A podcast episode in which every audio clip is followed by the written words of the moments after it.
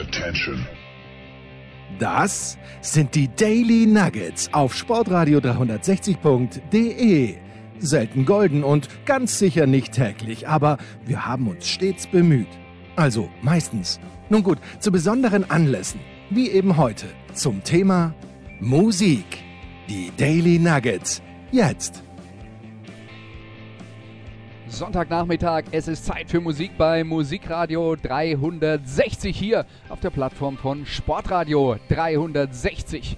Wir haben heute was ganz Besonderes dabei, denn die Sendung wurde von den Hörern zusammengestellt. Man kann jetzt nicht sagen, es war unbedingt eine Wunschsendung.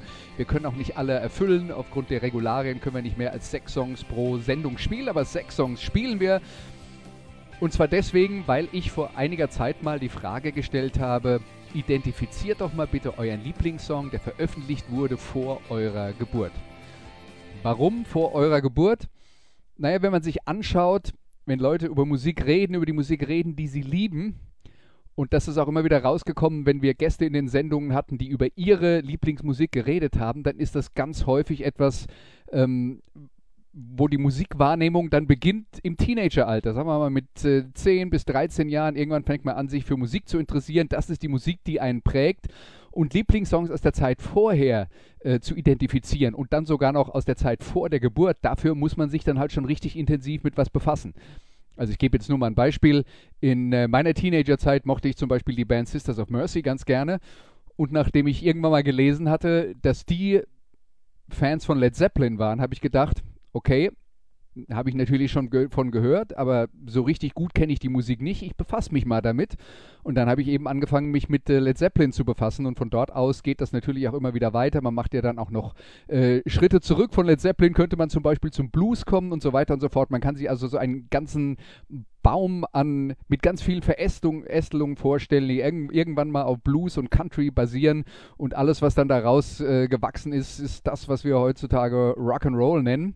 Ja, und äh, für mich heißt das dann, wenn man einen Lieblingssong hat, der aus der Zeit kommt, bevor man selber geboren wurde, dass man sich halt wirklich nicht nur mit den Sachen befasst hat, die im Radio liefen, wenn man dann halt äh, 12 oder 13 Jahre alt war, sondern man hat sich äh, wirklich tiefer mit der äh, Musik insgesamt befasst. Und es kann ja auch mal sein, dass man über sowas stolpert, wenn man die Plattensammlung der Eltern hört und da sind Sachen dabei, die einem gefällt. Wie dem auch sei, auf jeden Fall haben wir äh, jetzt eine Liste mit insgesamt sechs Songs und starten sofort mit dem ersten Stück. Das hat sich Mika bei Twitter ausgesucht und der Song ist äh, von Simon Garfunkel und heißt Mrs. Robinson.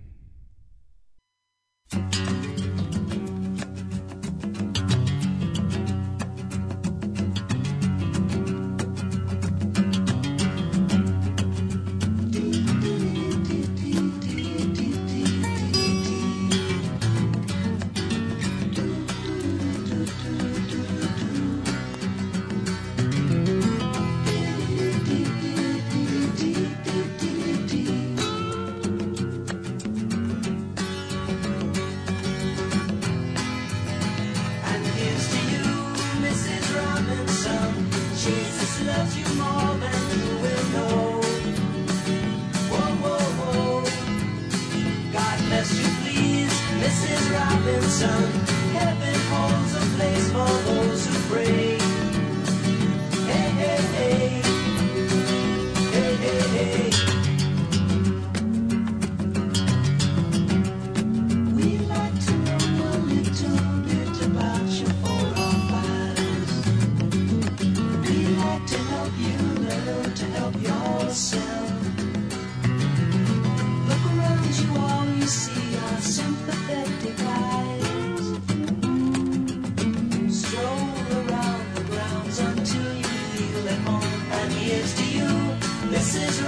listen. Jesus loves you more than you will know. Whoa, whoa, whoa. God bless you, please, Mrs. Robinson. Heaven holds a place for those who pray. Hey, hey, hey. Hey, hey, hey.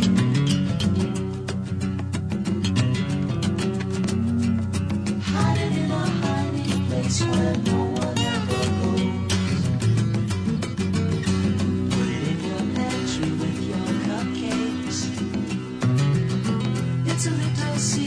Just the Robinsons affair. Most of all, you got to hide it from the kids. Cuckoo, this is Robinson. Jesus loves you more than you will know. Whoa, whoa, whoa. God bless you, please, Mrs. Robinson. Heaven holds a place for those who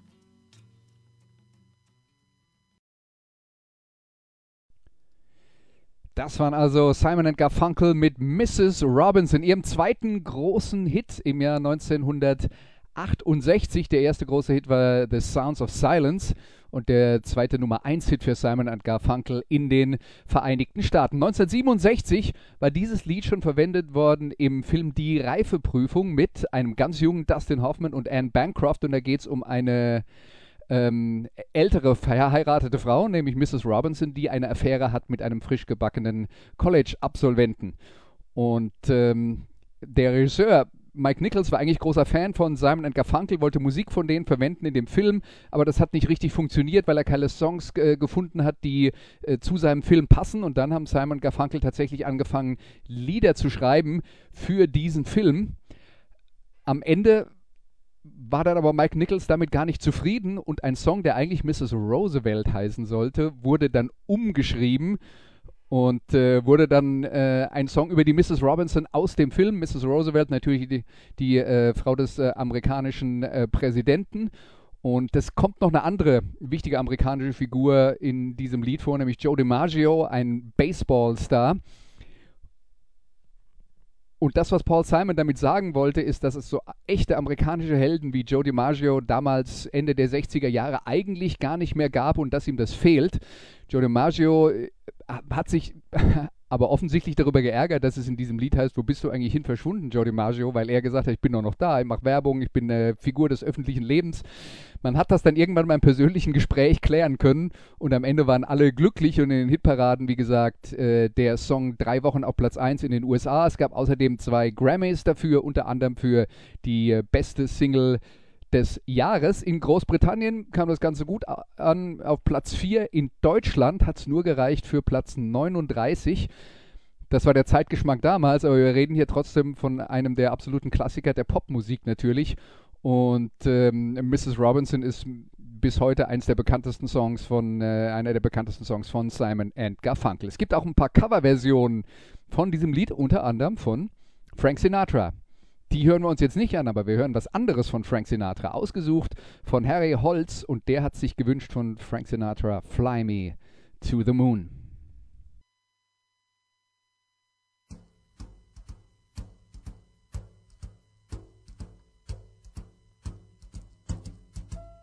Fly me to the moon, let me play among the stars, let me see what spring is like on Jupiter and Mars.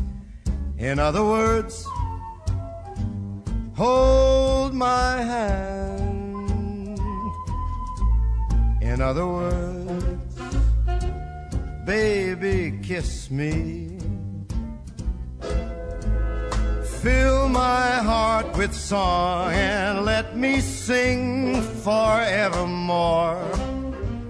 You are all I long for, all I worship and adore.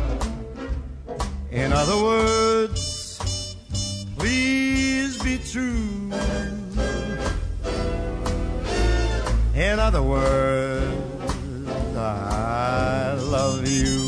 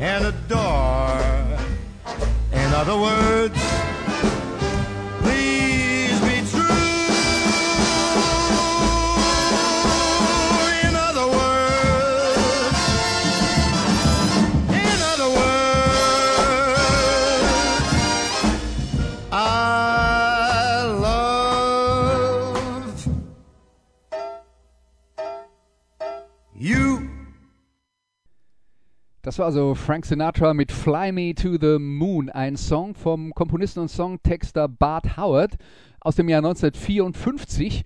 Die Aufnahme von Frank Sinatra stammt aus dem Jahr 1964. Da war das Stück schon zehn Jahre alt und schon von relativ vielen Künstlern interpretiert.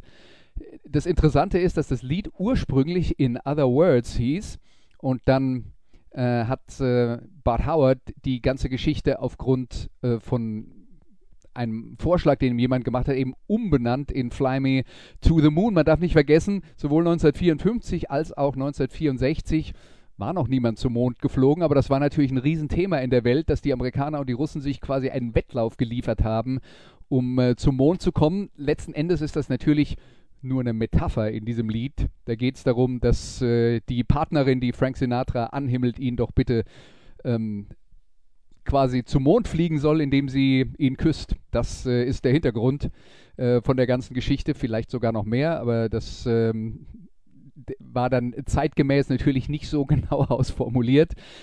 Auf jeden Fall das Lied von Frank Sinatra im 19, Jahr 1964 aufgenommen, übrigens arrangiert von Quincy Jones, der zum einen als Jazzmusiker und als Produzent sehr berühmt war und vor allen Dingen dann in den 80er Jahren nochmal Monstererfolge hatte als Produzent der äh, gr- erfolgreichsten Platten von Michael Jackson, zum Beispiel Thriller, das ja eine Zeit lang ähm, die erfolgreichste Platte aller Zeiten war. Also Quincy Jones, aufgenommen mit der Count Basie Band auf dem Album It Might As Well Be Swing. Sinatra hat ja damals LPs aufgenommen, die dann immer bestimmte Themen hatten.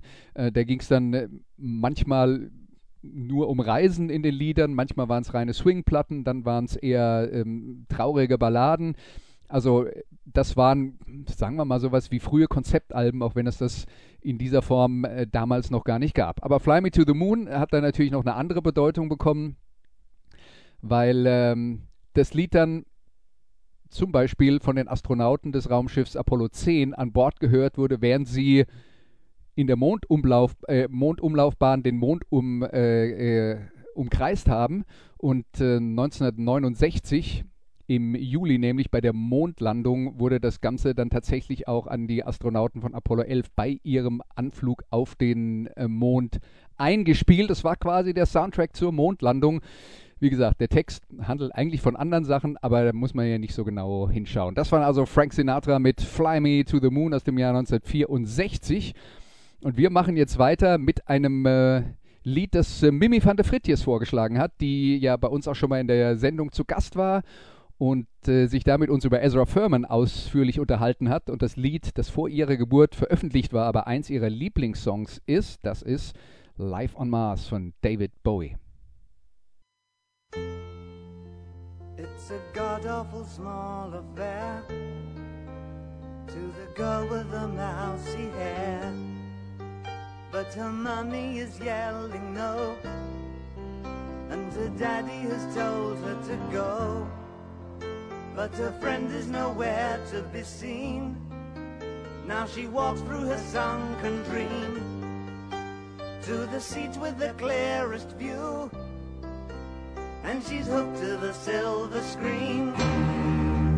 But the film is a sad thing for, for she's lived it ten times or more.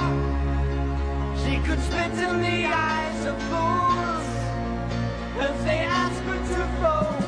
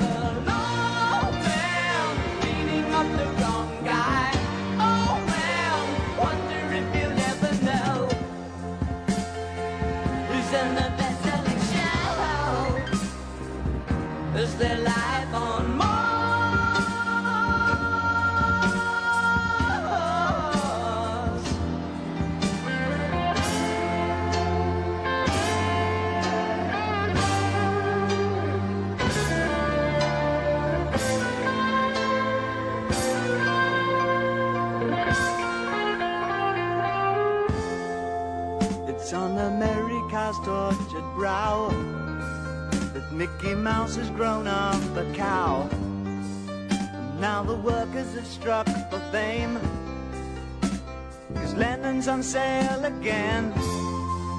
See the mice in their million hordes. From Ibiza to the Norfolk Broads. Rule Britannia is out of bounds. To my mother, my dog, and clowns. But the film is a sad thing more. Cause I wrote it ten times or more. It's about to be writ again. As I ask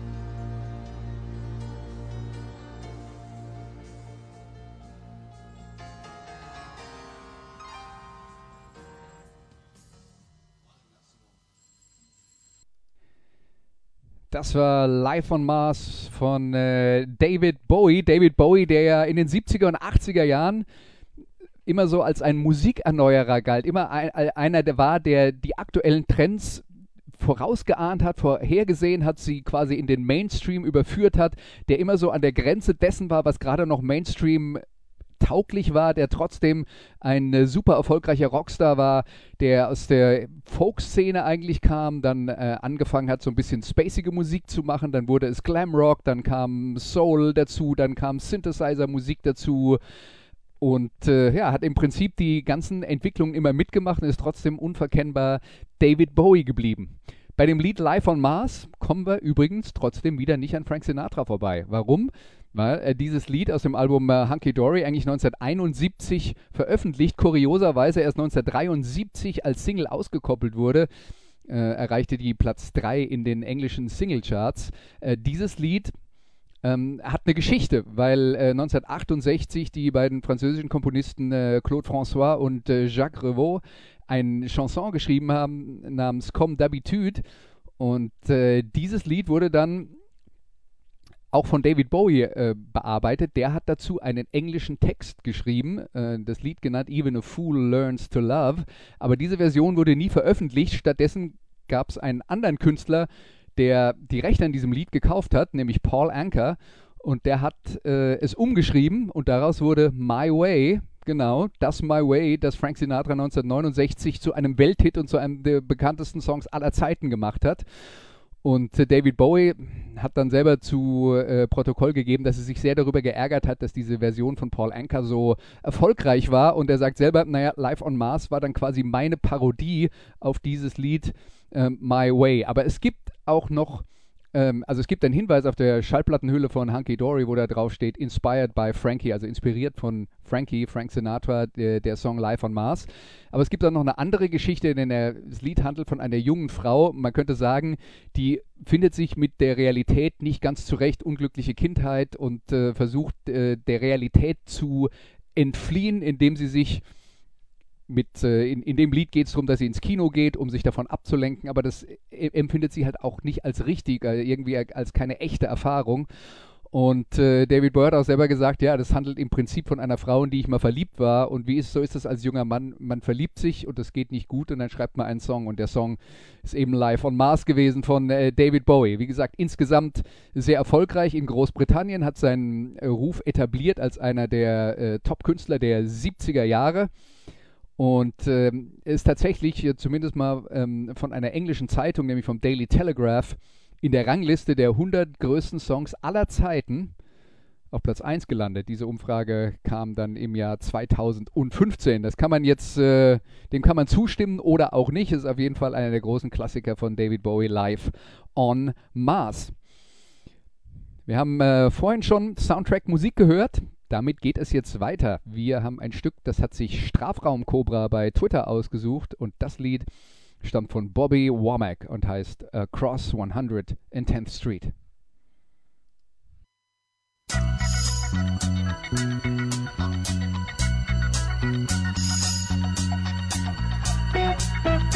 I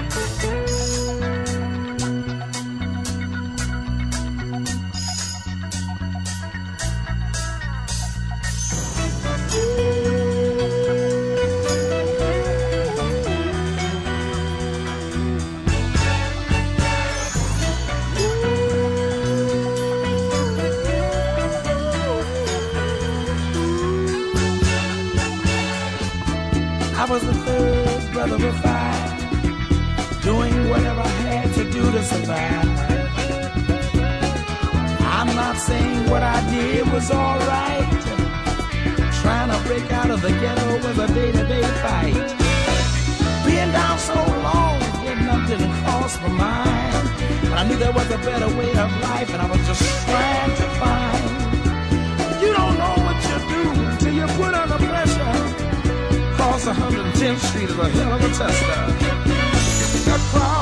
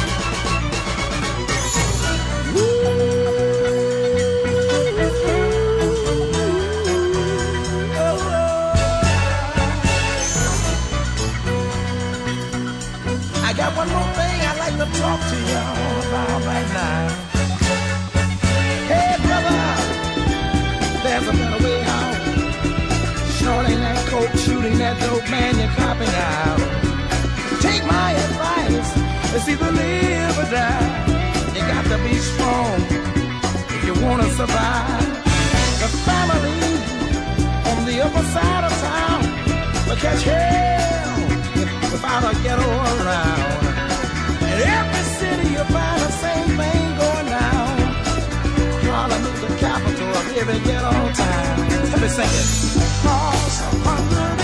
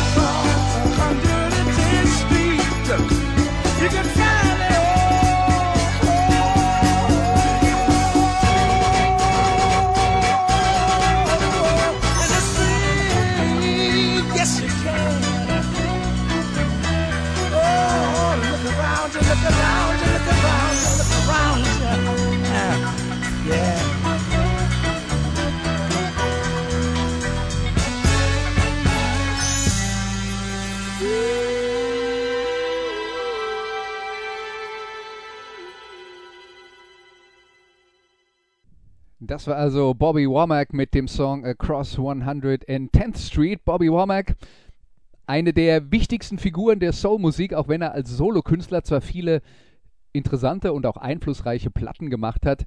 Die ganz großen Solo-Hits hat er eigentlich nicht gehabt, aber es gibt ein paar Songs, die trotzdem jeder von ihm kennt. Er hat zum Beispiel die erste Nummer 1 der Rolling Stones geschrieben, das Stück It's All Over Now. Ich denke, äh, zumindest mal die Stones-Fans und die Oldies-Fans werden damit vertraut sein. Er hat dann, äh, wie gesagt, eine Solo-Karriere gehabt. Die äh, Womack-Familie ist ohnehin insgesamt sehr ähm, sehr musikalisch gewesen. Sein Bruder Cecil und seine Frau Linda hatten ein Duo, das bis in die 80er Jahre hin, äh, hinein erfolgreich war, namens Womack and Womack.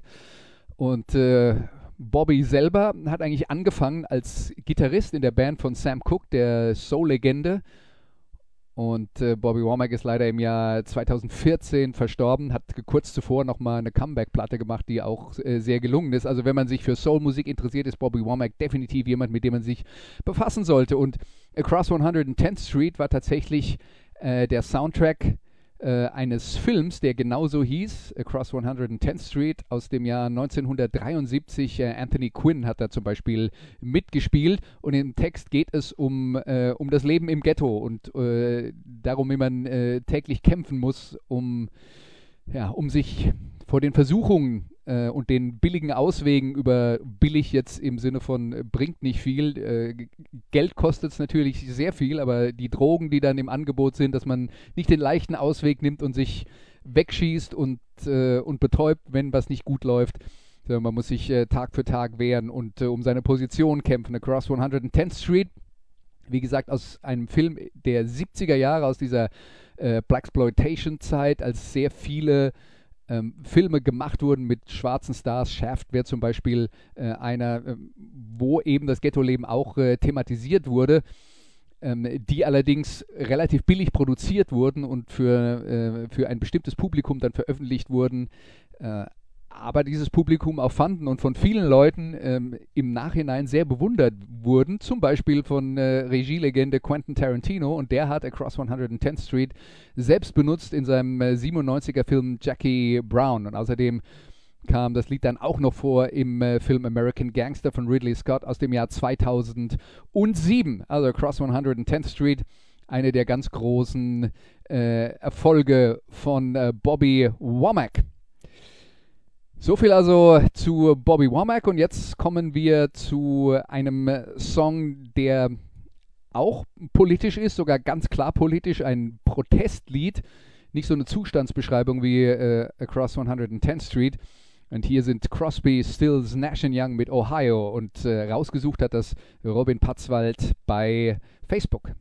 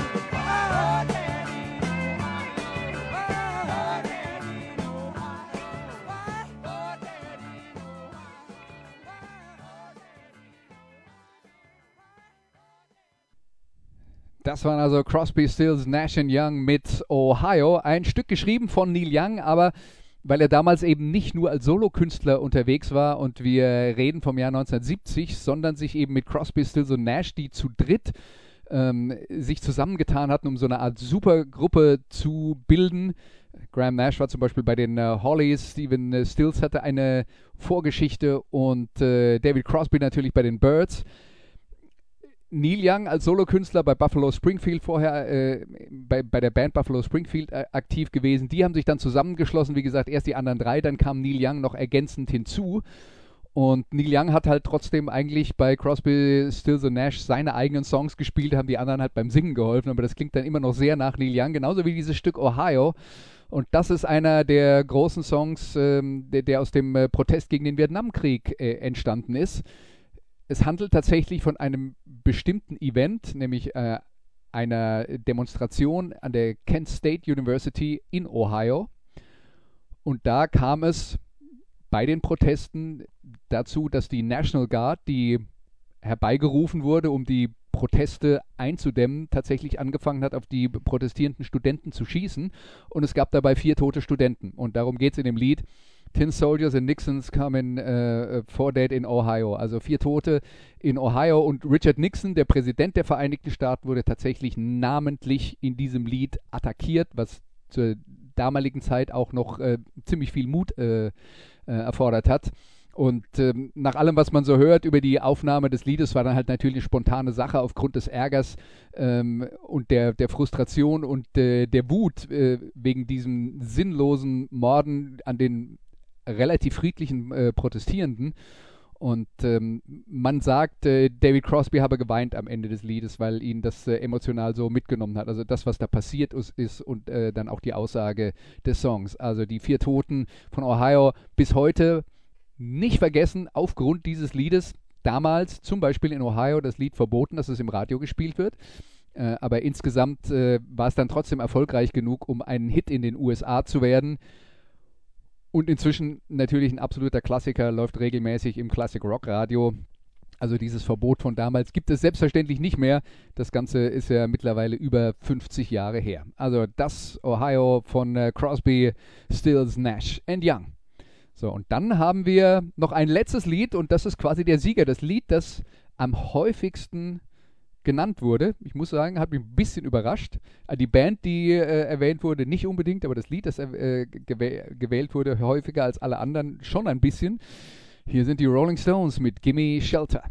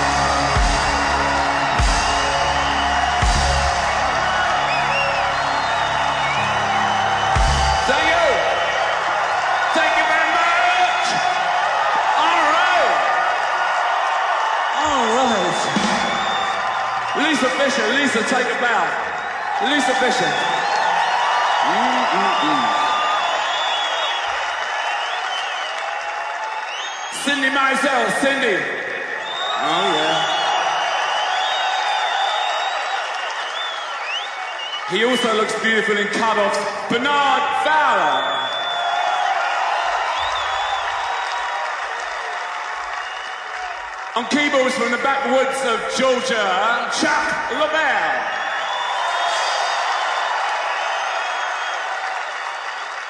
From the crumbling spires of Gloucestershire, Matt Clifford.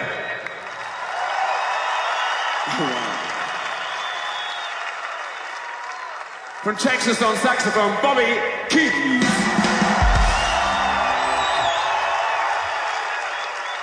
From New York City, the Uptown Hoes.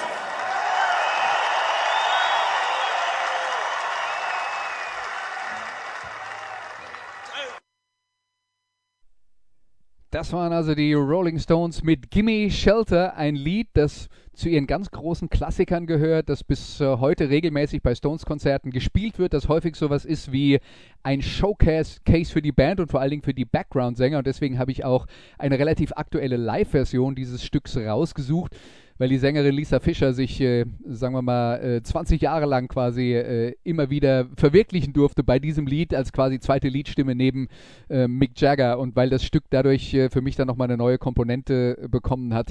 Aber das Lied stammt ursprünglich ähm, aus dem Jahr 1969 vom Album Let It Bleed. Und es wurde wirklich nie als Single veröffentlicht, obwohl in vielen Fanforen äh, bei, und bei vielen Stones-Fans das Ganze tatsächlich der populärste Song in der Bandgeschichte ist. Wie gesagt, eine, ein Klassiker, der nie eine Single war von den Rolling Stones. Und worum geht es in dem Lied? Mick Jagger hat gesagt, naja, es handelt von der Apokalypse 1969 und da passt das dann auch wieder ganz gut zum Lied vorher. Ohio, Vietnamkrieg, Proteste, äh, gewalttätige Auseinandersetzungen auf den äh, Straßen. Und äh, darum geht es auch in dem Song. Eine gewalttätige Zeit ähm, und die ganze Platte Let It Bleed ist geprägt von, von, dieser, äh, von dieser Atmosphäre und von dieser Aura dieser Zeit. Äh, mit den Protesten vor allen Dingen gegen den äh, Vietnamkrieg, die ja auch in Deutschland äh, weit verbreitet waren.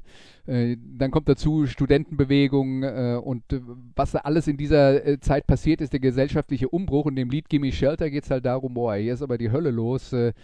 ich suche irgendetwas, wo ich Schutz finden kann. Gimme Shelter heißt also, gib mir Unterschlupf, gib, gewähr mir Schutz. Das ist der Text dieses Songs von, von Mick Jagger. Auch dieser Song wurde übrigens regelmäßig in Filmen verwendet, äh, vor allen Dingen in denen von Martin Scorsese. Die Regielegende auch selber ein großer Rolling Stones-Fan, hatte ja dann auch einen Konzertfilm über die Stones gedreht namens Shine a Light. Gibt auch eine Tonne von äh, Coverversionen von äh, diesem Stück, zum Beispiel von äh, Grand Funk Railroad, von äh, Mitch Ryder, von den Goo Goo Dolls, von den Sisters of Mercy, die wir vorhin schon mal hatten, New Model Army, die Helicopters, Turbo Negro, Stereophonics und Patti Smith. Ja, das war dann also quasi der Sieger bei der Frage, was ist eigentlich euer Lieblingssong, der vor eurer Geburt geschrieben wurde. Jetzt muss ich ehrlicherweise dazu sagen, da waren jetzt ein paar Songs dabei, die erst nach meiner Geburt veröffentlicht wurden, aber ich war ja nicht der einzige Teilnehmer an dieser Geschichte, beziehungsweise ich habe ähm, dazu aufgerufen, aber vorsichtshalber gar nicht selber teilgenommen. Das waren also die Sachen, die sich äh, diverse Leute bei Facebook und bei Twitter gewünscht haben und die sie vorgeschlagen haben. Deswegen vielen Dank für alle, die mitgemacht haben bei dieser quasi in Anführungszeichen Wunschsendung bei Musikradio 360. Das war's für diese Woche. Vielen Dank für euer Interesse und wir hören uns wieder nächsten Sonntag. Bis dann. Das waren die Daily Nuggets auf Sportradio 360.de. Ihr wollt uns unterstützen? Prächtige Idee! Einfach eine Mail an steilpass@sportradio360.de schicken und ihr bekommt alle Infos. Und versäumt nicht die Big Show. Jeden Donnerstag neu.